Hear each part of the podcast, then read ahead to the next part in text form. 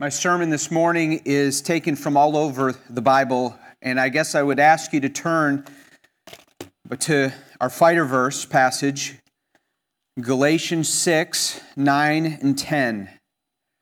I want to say hi to those that are following us on live stream, both on the livestream.com or YouTube channel. And so if you're from Faith Church and watching, Uh, we miss you and pray for you, and I hope you're doing well. And look forward to seeing you as God allows. And if you're watching on maybe a YouTube video after the fact, because these get converted and put in, into a video, I pray that God will use this video recording to, to be a blessing to you, to minister to your heart.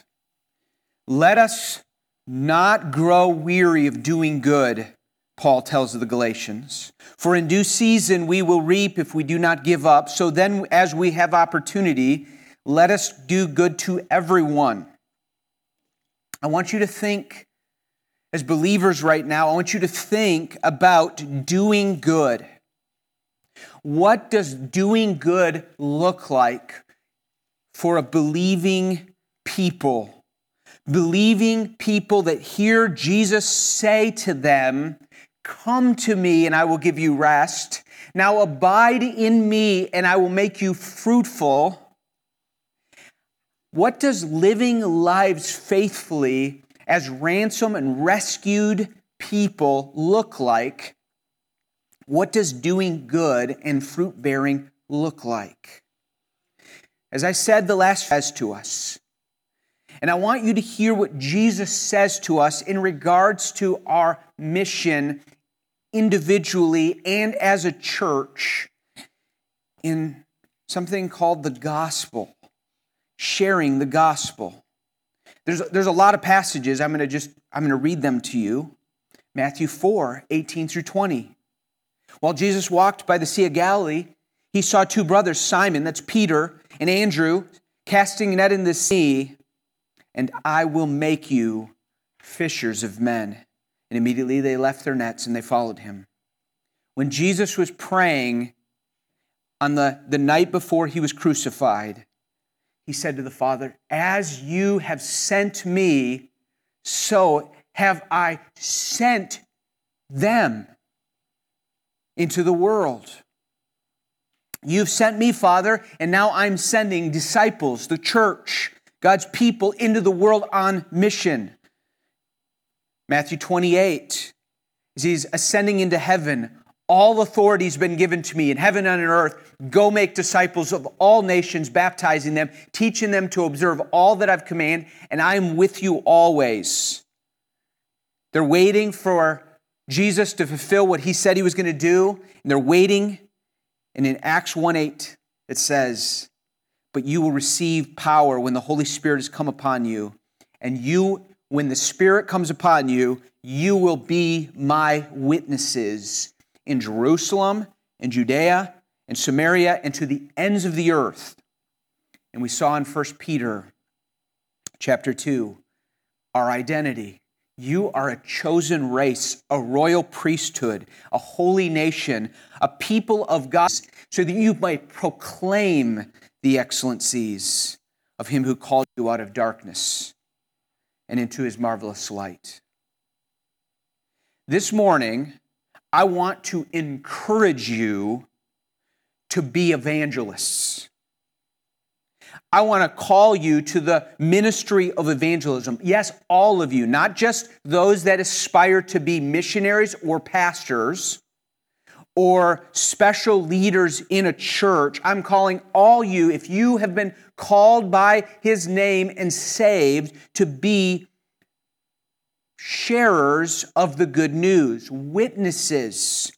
I'm calling you to personal, it's called personal evangelism, sharing the gospel.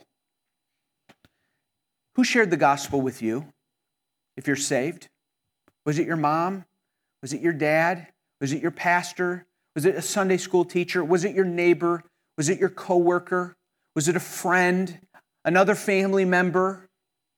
Was it on the radio? Was it on TV? Was it at a camp? Was it in a VBS?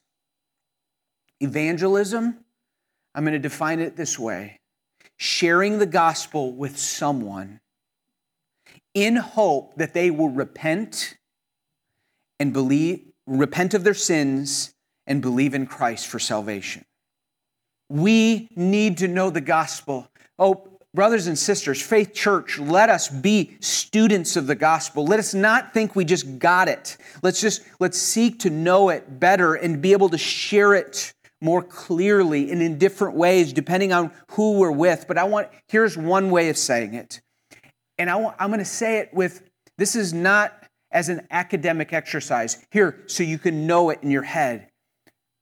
I, I have prayed at this point that when I share this, you will worship. You will, your hearts will go, Yes, thank you. Or, Yes, I now believe. Because I, I think there's any gathering, there's people in this room that are not yet believers.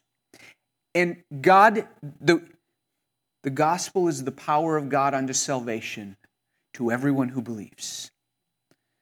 The gospel is the good news that the God who made the world and will hold the world fully accountable someday sent his sinless Son, Jesus Christ, who is fully God and fully man, to enter into our world, a world of sin and suffering.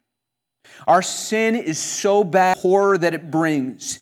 Yet God displayed his perfect compassion, holiness, wisdom, love, mercy, and justice by giving his Son as the payment for sinful people, for us, and for the restoration of our relationship between God and man. God gave Jesus to the world so that Jesus would die on the cross and rise from the dead three days later to overcome sin for sinners. Jesus went back to the Father and gives forgiveness and reconciliation with God and an unfathomable future for all who repent of their sins and believe in the good news. Jesus will someday return and he will judge all unforgiven sinners, including those who reject this message. But he gives his Spirit, the Holy Spirit, to people, to us who have been saved, so that we would live new lives and with a new purpose for the rest of our lives on earth. Now, that is the good news. Do you know the good news? Can you share the good news? And do you share the good news? Have you received the good news? The cost, because the repentance of your sins and turning to Jesus will cost you everything. And it is urgent. Don't wait. And it's worth it. It is glorious. I want, I want, I want to exhort you this morning. I want to encourage you this morning by asking you something that might sound discouraging at first. Are you lousy evangelists? I am far too often. What I mean by lousy evangelist is someone who doesn't regularly share the gospel. I, I've, I'm a pastor, and though I pray and I, I pray to grow, and I ask that you would pray and hold me accountable and challenge me to every Sunday share the gospel as it's in the text of Scripture, applying God's truth to believers and unbelievers. I want to share the gospel as a, an evangelist preacher preaching the good news, whatever, whatever scripture I'm preaching. So that's one way. But I feel like I'm a lousy evangelist in my life. I can look back and see times where, especially in Minnesota, when I lived in Minnesota, Forest Lake, Minnesota, I lived for so many years with neighbors that I got to know, and they knew I was a pastor, but maybe either out of some timidness or I waited too long and then it was kind of embarrassing to bring it up and I knew that they called themselves a Christian, I delayed and did not do a good job of sharing the good news with them. There's been many times where I've got on a plane and I I'm thinking, I hope they put their headphones in so that I, I can get out of this opportunity of having some engagement and possibly a spiritual conversation and even sharing the gospel because I was tired, I was lazy, and my, my heart was not where it needed to be. I can be so internally focused on what I want to do that I run past the opportunities of sharing the gospel. I can too, be too busy for my neighbors. Are you a lousy evangelist? There's a lot of reasons why we can be that way. Often it's because we fear what people think about us more than we fear their spiritual destination. We often become we are love in love of our comfort and we don't want to move outside of our comfort zone or, or because of just our busyness of life our lack of priority on spirit, for the spiritual needs of others often it's because we don't actually care apathy we, we don't care for souls like we ought to. Maybe it's because we don't think it's our spiritual gift. Maybe we're because we're introverted or shy. We have a hard time talking about these things. One of the most common things is we do not know what to say. We don't want to make it worse for them because we're going to say the wrong thing. And I, I hope that we will, in this coming year, this summer, going forward, help help you, train you, equip you to better share the good news with others. But I want to challenge you, not by this morning guilt tripping you and saying, you don't you know they're going to hell? They are if they don't receive Christ. And don't you know life is short? It is. And don't you know you're supposed to be a messenger? You are. We could, I could hit you with the stick of guilt. And there, are, there is a place for rebuke in our lives, to be challenged. But this morning, I want to encourage you with God's truth. It was about a year ago. I was teaching on a Wednesday night through a series of how to grow, and we went. We came over. We spent a few weeks on evangelism, and while we were doing that, I came across a talk called "Hope for How for Lousy Evangelists." I loved it. I put it into some notes, and I taught it on a Wednesday night. And, and so, as I was coming to this, I wanted to give us a message on Jesus says, Go for me. And Jesus tells us to go make disciples. And part of that is sharing the gospel. And so, I, I want to share with you that part of that talk from about a year ago and from this little booklet that I have here. I have a few to give out if you come to me afterwards and say, Hey, I, I just think this would be helpful for me. I feel convicted. I want to be challenged. I want to give you this book. Um, what if I'm discouraged in my evangelism? It's by a pastor in Washington, D.C. His name is Isaac Adams. These nine points I'm going to share with you real quickly, encouragements. I hope one or two will just hit your heart in a new way. They're not from me, they're really good, and I'm not bragging because they're from him. And if I say I'm wrong, that's my fault, but I do believe God can and I trust will encourage your heart. I want to encourage you. I want to build you up. 1 Thessalonians 5:11 encourage one another, build one another up. Hebrews tells us to consider how to stir one another up to love and to good works. As is opportunity, do good to one another. My burden this morning as your pastor is to stir you up with God's truth and encouragement to be more faithful evangelists. talking about young people before you're even a teenager, teenagers, young families, older families, seniors, no matter what station of life you're in, God has called you to be a witness for Jesus Christ, for lousy evangelists. Nine things about God, nine things about God's truth. Here they are. Number one, oh, before we go there, right here, you should have in your in your chairs in front of you, almost every other seat, there's there's a there's a card here and it has the nine points. I figured we don't have bulletins yet. You might not have brought your notes to take notes, and nine points is a lot to just sit there and remember them all. Um, so here you go. Here are the, here are the nine points. Number one, be encouraged. Lousy evangelist, looking myself in the mirror. Be encouraged. God counts us righteous because of Jesus.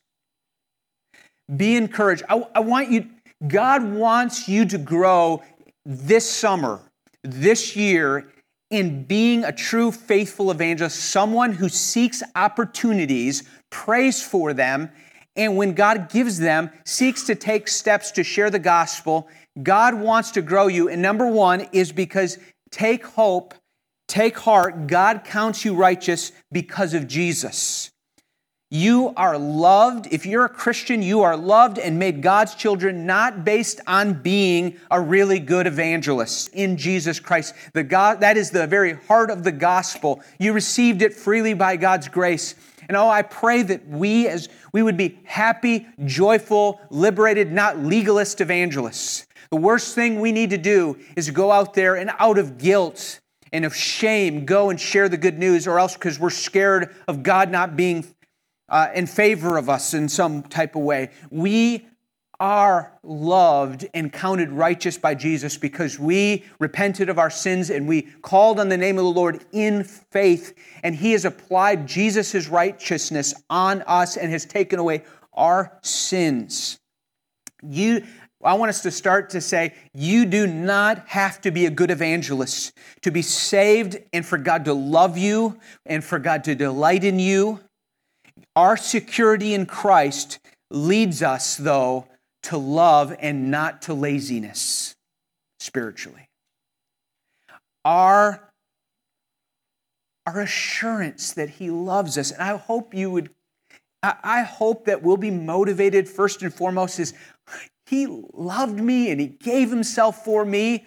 And because of that, I don't have to be an evangelist. I want to be. I've been called to. Why would I not do that? He has loved me, and why I'm to run away from selfish pursuits and to, I want others to have what He has given to me. For 2 Corinthians 5:21 says, For our sake, Jesus, God made him to be sin who knew no sin so that in him we might become the righteousness of Christ because he became sin. That's one form of the gospel, 2 Corinthians 5:21. It's a summary of the gospel. Number 1, God counts us righteous because of Jesus. Number 2, God blesses us with children. Be encouraged, Faith Church. God blesses us with children. What I mean by that is, did you know that there are approximately 100 kids in our church. With, and I say kids broadly, sorry, teenagers, I'm calling you kids. If you're still in the home, if you haven't graduated from high school, from you all the way down to infant, there's about 100 kids in the membership or attendance of Faith Church. And I say that to say God has blessed us, church, with those young people, and they are ripe for our evangelism. Children are people in the church that God has given to us to share the gospel with now, always, and often. I love when Paul writes to Timothy and he says, I am reminded, Timothy, of your sincere faith, 1 Tim- 2 Timothy 1, a faith that dwelt first in your grandmother, Lois, gracious, godly grandma be a godly grandma if you're in here and a grandma. And your mother Eunice, and now I am sure dwells in you as well. Intergenerational faithfulness being carried on.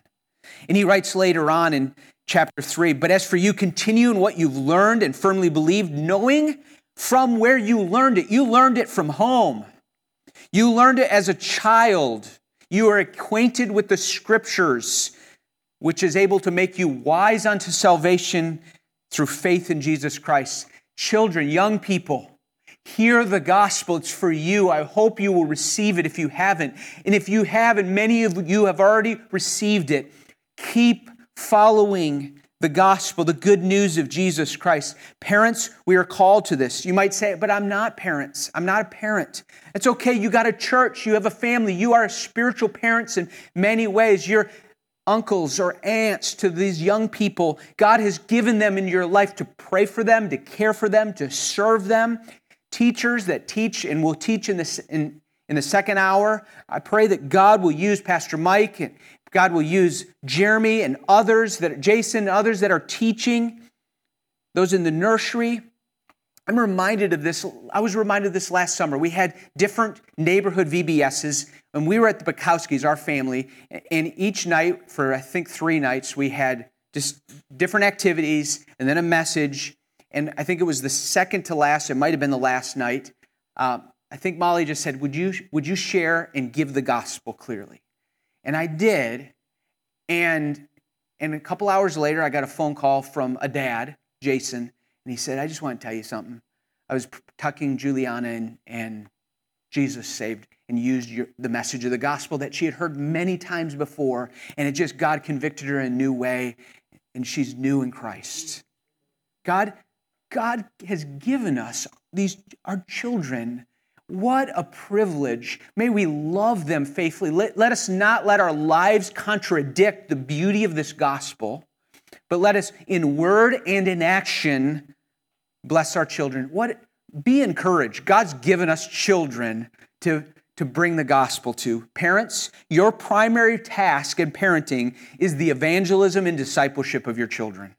May we do that. Encouragement number three God rules over salvation. God rules over salvation. I want to encourage you to be an evangelist because God's in charge. God rules even over your salvation. I am saved today, made profession of my faith probably when I was about eight and when I was 12.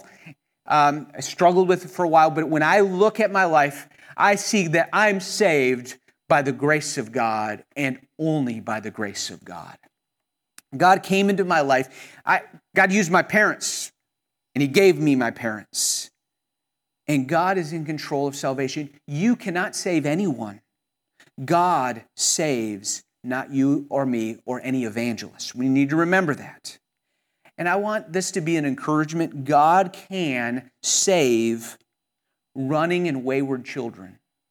Maybe you're here and feeling, I'm reminded of a son or a daughter or a parent or someone else that is just wayward, is turned from the Lord whether they made a profession of faith before or not.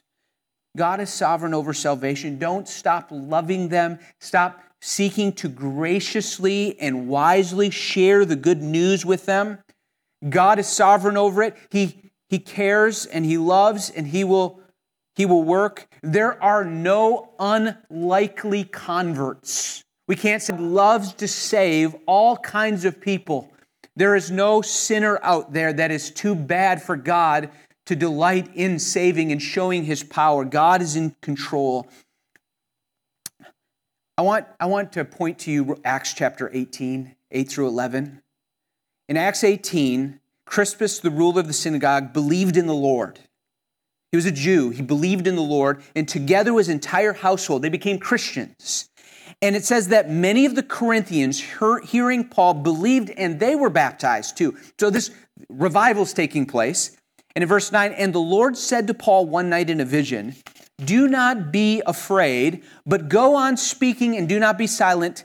Look at verse 10 of chapter 18 of Acts. For I am with you, and no one will attack or harm you, for I have many in this city who are my people. What he is saying is, I, I have more here I'm going to save. Stay here. Don't be afraid. Keep being faithful. I'm not done saving people here. Do you think God's done saving people in Linden, in Swartz Creek, in Fenton, and Holly, and Grand Blanc, and Howell, or wherever you are, in Flint? He is not done. We can all, I think, hear the message. I have more people here. Bring them in by, by bringing the gospel to them. Just be faithful. You are the mail deliverer. God does the work, He's the sovereign worker. You deliver the mail, and they might get mad at you, but God is good. Which leads us to the next one. Encouragement number four God vindicates His justice. God vindicates His justice. We need to remember as we go and share the good news, and we will If we are faithful long enough, we will be mocked, ridiculed, persecuted, misunderstood, rejected, disliked because we care to share the good news. Now, let's not try to do it on purpose. Let's not try to be annoying. That should never be that case. But as we're faithful, there is going to be persecution to some degree. And we find in the New Testament and in Acts 5, as they shared the name of Jesus, they beat him, beat them. And they charged them not to speak the name of Jesus. And then they let them go, Acts 5:40. And they left the presence of the council, rejoicing that they were counted worthy of suffering dishonor for his name. They knew that God would vindicate his justice. Like he says in Second Thessalonians 1, that to the church in verses 4 through 8, you're going to be persecuted, but your persecutions and afflictions that you're enduring is evidence of the righteous judgment of God, that you may be considered worthy of the kingdom of God for your suffering, since God indeed considers it just to repay with affliction those who afflict you.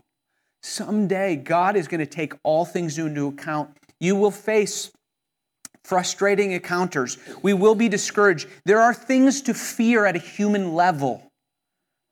But God wants us to be encouraged to say, I'm going to, I'm going to take all things into account. I'm in charge. Just trust me. So rejoice. Rejoice if you're misunderstood. The, the point that I want to say here is we are to deliver the message of God's good news. We let Him settle the counts. That doesn't, being a faithful evangelist doesn't mean that we get 10 out of 10. We shared with 10 people, they all got saved. Therefore, I'm in a faith. No, we share and we let God do the work. We might be just planting seed after seed, and someone else down the road is going to harvest that seed through God's grace. God vindicates his justice. Number five, God gives second chances. Friends, God gives second chances. Do you need second chances as an evangelist? Can you think of the, the best example in the Bible for a second chance person? I heard John say Jonah. I mean, literally, second chances. Uh, so look at Jonah 1. Arise, go to Nineveh, the great city, and call out against it, for their evil has come up against me. Well, we know what happens. He goes the other way. He gets thrown into the ocean. He get or he gets thrown into the water. A whale swallows him, and then he gets he repents. He spit is spit up on land. Chapter three, Jonah. Chapter three. The word of the Lord came to Jonah the second time. There's a second chance, clearly, right there. And he goes reluctantly and he obeys. If ever there was a lousy evangelist, it was Jonah. Is there someone in your life that you would sit here with some regrets and say, I, I wish I had a second chance? Sometimes we don't have that second chance. Sometimes we find ourselves saying, that, w- that was the only time, and now they're gone. God is gracious and merciful. He wants us to learn from that experience, but He also is probably has given you others in your life right now that God is going to give you a second chance. Would you pray for that? God meets us where we are, not where we ought to be, because He's a God of mercy and grace as we come to Him in repentance. Be encouraged. It is God's nature to graciously, mercifully give us second chances. And so, it might be a friend or a coworker or schoolmate, somebody that's on that you connect with on a regular basis that you've done a lousy job witnessing. Repent. Ask God to forgive you. Ask God to help you and take hope that God gives second chances. Number 6. God delights in weaklings. Be encouraged. God loves to use wimps like you and me far amazingly. We are all weaklings to some degree, definitely compared to God. Jonah, of all people, was a weak weakling. Jonah began to go to a city, going to a day's journey, and he called out. And here's Jonah's gospel message, or, or I should say, it wasn't good news. He just went there, and he this is his message. Yet 40 days, and Nineveh shall be overthrown. That's all. Like, that's a real, that's a real witness. That's a weak proclamation. And it says that Nineveh believed God. There was like a citywide revival with one sentence. So glad he uses weakness, weak, weaklings. He used Moses when Moses said, I, do, I can't talk. And he, God says, So? And he, he's, okay, so I'll bring Aaron, your brother. Israel. He used the old liar Jacob, tricky Jacob, named Israel eventually. When he, when he needed to defeat the Midianites, he'd take the, the smallest of the tribe, Gideon. Let's, let's take Gideon. Let's use him. Oh, he's got way too many people, even though he's already outnumbered. Let's trim him down to 300 because I want no one else to boast but in the Lord's power.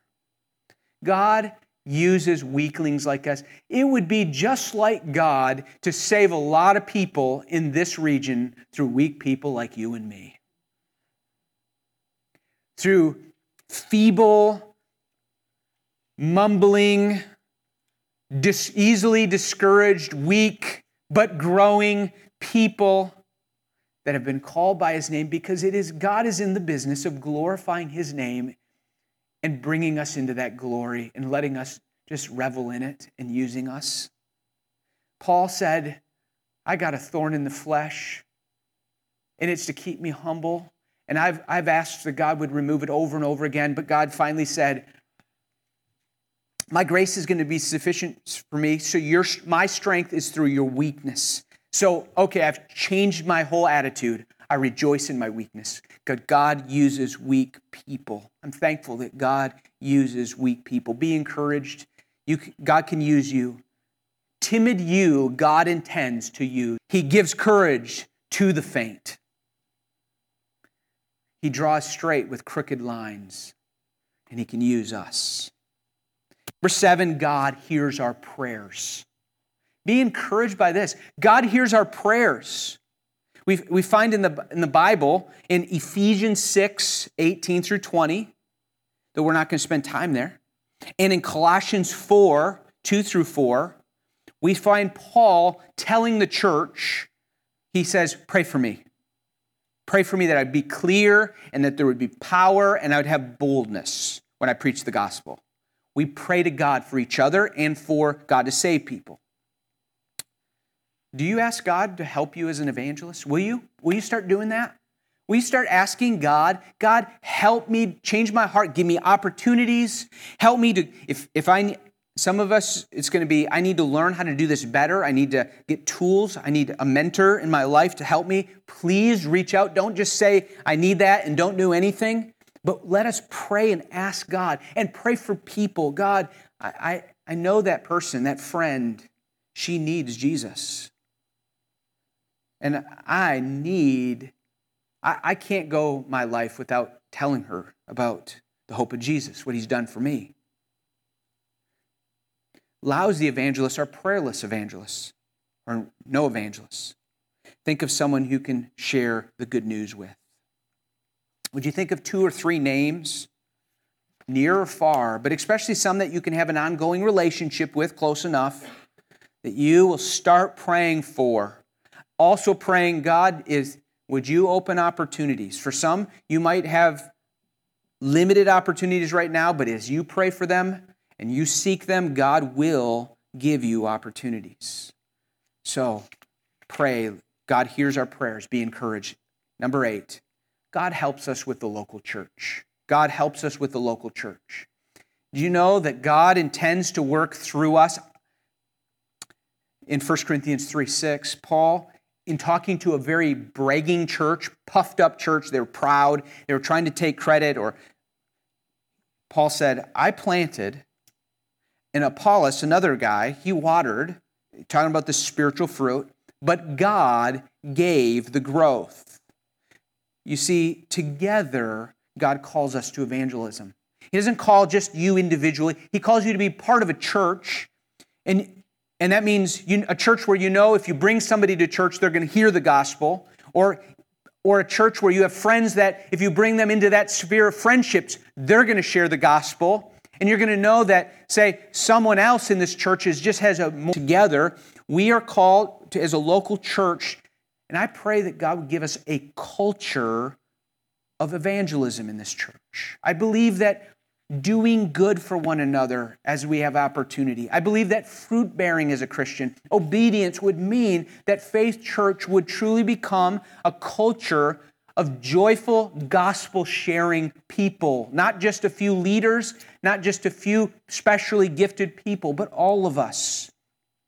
We are called to a type of swarm evangelism, of bringing others into our lives, or it's a team sport, knowing that evangelism, the, the change in somebody's life is yes, and it's an event. We are converted at a certain point in our lives, but often it's a process of which God brings different people and different seeds planted and different touches. Would you pray for yourself and would you pray for each other in this room and would, that we would together? God gives us the local church. You're not alone. One more. Nine. God rejoices in heaven. God rejoices in heaven. You want to do something that is that should just stir us up to hope in God in a deeper way is to we're we are setting out on a mission of sharing the good news with somebody that God already says he delights when people are saved. Luke 15 is the, the chapter with the prodigal son, and he gives this story. What man of you having a hundred sheep, if he has lost one, does not leave the 99 and go to an open country and go after the one that is lost until he finds it. And when he's found it, he lays it on his shoulders, rejoicing. And when he comes home, he calls together his friends and his neighbors, saying to them, Rejoice with me, for I have found my sheep that has been lost. Just so, I tell you, there will be more joy in heaven over one sinner who repents than over 99 righteous persons who need no repentance. Be encouraged. God rejoices in heaven.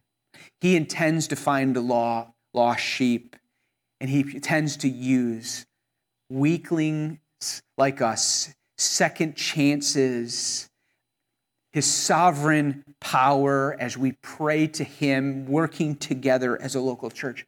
If you are here this morning and you have not responded to the gospel by repenting of your sins, receiving his free gift of salvation, and believing in him, I invite you to him today. He is gentle and lowly, and he will receive you. He died on the cross for you. Oh, if you have not received that message, please receive that. And then as you receive that, you're going to want to follow him and be baptized as a sign that you confess him publicly that he is your Savior and your Lord, and that you, you trust him now. I'm going to invite the worship team to come as we pray. God,